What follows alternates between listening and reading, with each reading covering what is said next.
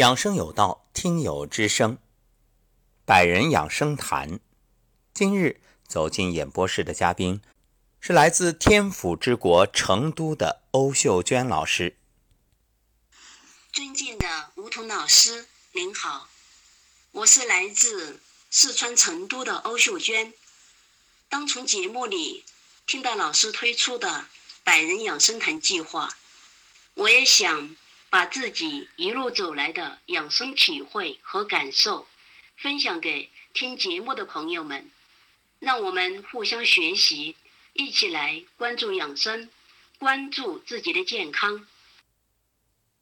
前些年因各种原因，体重严重失控，身体也相继出现了各种亚健康和慢性疾病，导致自己。越来越不自信，对未来也失去了信心和希望，但心里却一直渴望能找到让自己变得更健康的方法。当二零一七年五月因同学而结缘一款杂粮粥后，为了调理身体而走上了养生之路，从此也自认为自己。就是在养生了。而当二零一九年年初无意间在喜马拉雅听到老师的养生节目后，被老师富有磁性的声音深深吸引，进而喜欢上老师的节目。每天早晚也都是老师的声音和节目相伴。通过不断的听节目。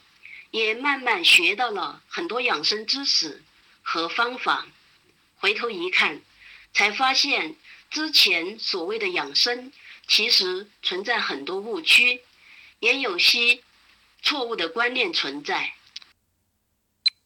比如结缘杂粮粥后，就仿佛觉得健康无忧了，一边吃着杂粮粥，一边熬着夜，一边。早上起不来，一边深夜还在跑步机上挥汗如雨，一边听话照做、严格闭不换食，一边进入正常饮食后又暴饮暴食，一边告诉自己要拥有好心情，一边遇上烦心事后又心生郁闷之情。虽然通过吃杂粮粥，身体各方面的情况有所改善，但离真正的健康还是有一定距离的。通过节目结缘老师，然后跟随老师学习以来，学到了很多养生知识及做人的道理。要想好好养生，先要学会好好做人。最好的养生是养心。养一颗慈悲的心，一路走来，心态也越来越平和。偶尔遇上负面情绪，也会运用老师教给我们的法宝来及时转念，很快将负面情绪转化掉，不会像以前那样让情绪影响自己的身体健康。慢慢的做自己情绪的主人。通过节目结缘老师的第二天开始，我就再也没有深夜在跑步机上挥汗如雨了，而是找到了更适合自己的运动方式，那就是颤抖功、站桩、太极养生步等。我非常喜欢这种外静内动的运动方式，觉得特别适合我。而且更容易持之以恒的坚持。今天也是我坚持站桩的第四百七十四天，从最初只能站桩几分钟、十几分钟，再到五十分钟、八十分钟，到最后能突破站桩一百二十分钟。从最初的痛苦坚持，到后来的慢慢享受。从最初的双腿颤抖不已，到现在的双腿稳稳地扎根于地面；这都是需要一个循序渐进的过程。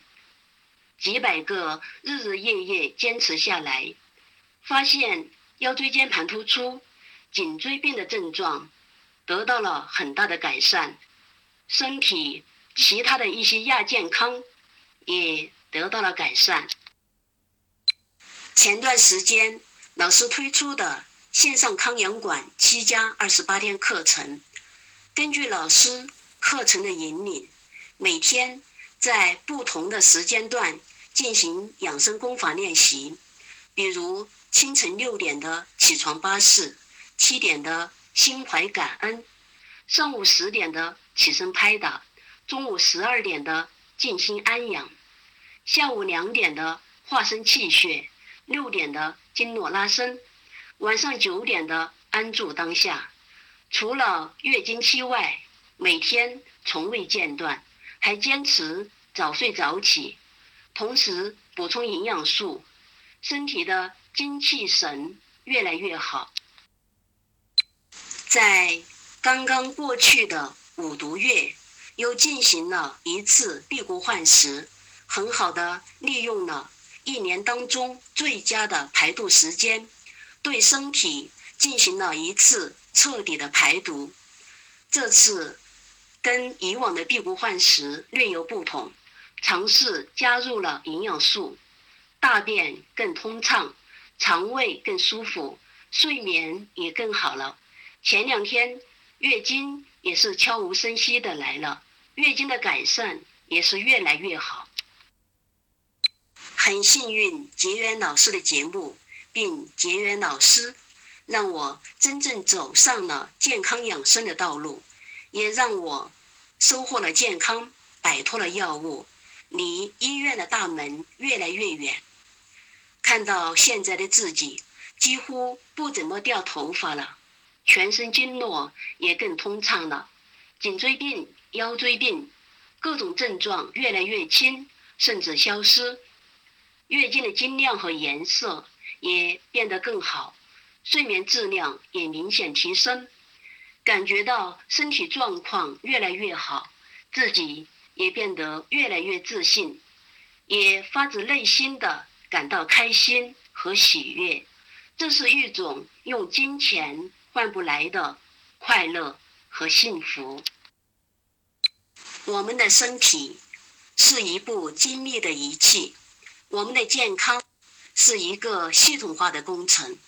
均衡的营养、充足的睡眠、适当的运动、良好的情绪。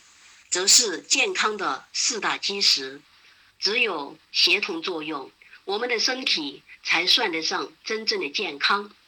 当明白了这些道理后，才知道想要拥有健康的身体，就要养成好的习惯。好习惯的养成虽然不容易，但我们仍然要克服一切困难，慢慢去养成每一个小小的习惯。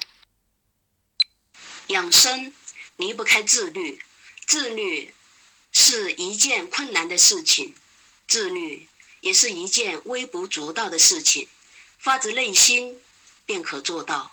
从一件小事开始做起，就是在做的途中失败了也没有关系，只要做好一点点，比我们自己的昨天好一点点，就是今天的胜利。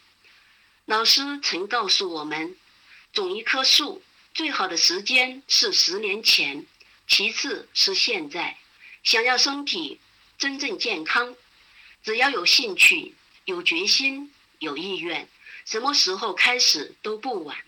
时间不是问题，当下开始行动。任何事情不要给自己设限，想的再多都是零，只有去做，才有可能成功。纸上得来终觉浅，觉知此事要躬行，珍惜每一天每一分钟。一旦我们开始行动，三天打鱼两天晒网是禁忌。任何方法，只要多练习，就会变得简单易行。经过多次重复，一种看似复杂的行为就变得轻而易举，实行起来就会有。无限的乐趣。有了乐趣，就更乐意去执行，于是，一种好习惯便形成了。良好的习惯一旦形成，就会变成人生道路上前进的巨大力量，终身受益。不管做任何事情，都请多点耐心，学会坚持，同时从一点点小事情做起。一个人相信什么，他未来的人生就会靠近什么。养生没有秘诀，就是简单相信。听话照做，并持之以恒的去坚持。感恩梧桐老师每天免费录制养生节目，让太多太多的人因节目而受益。感恩老师的这份大爱发心和辛苦付出，感恩老师的智慧引领，深深感恩。感恩秀娟老师精彩分享，相信什么就得到什么。也正因为这份简单相信、听话照做，所以秀娟老师在短短一年多的时间里，自己的身体健康还有心态发生了巨大转变。而在这个过程当中啊，其实秀娟老师还收获了另外一点，那就是家庭的幸福。因为自己改变了，就无形当中给儿子做了一个优秀的榜样。所以儿子也是越来越好，这一点曾经在《幸福村早课》上，秀娟老师做过分享。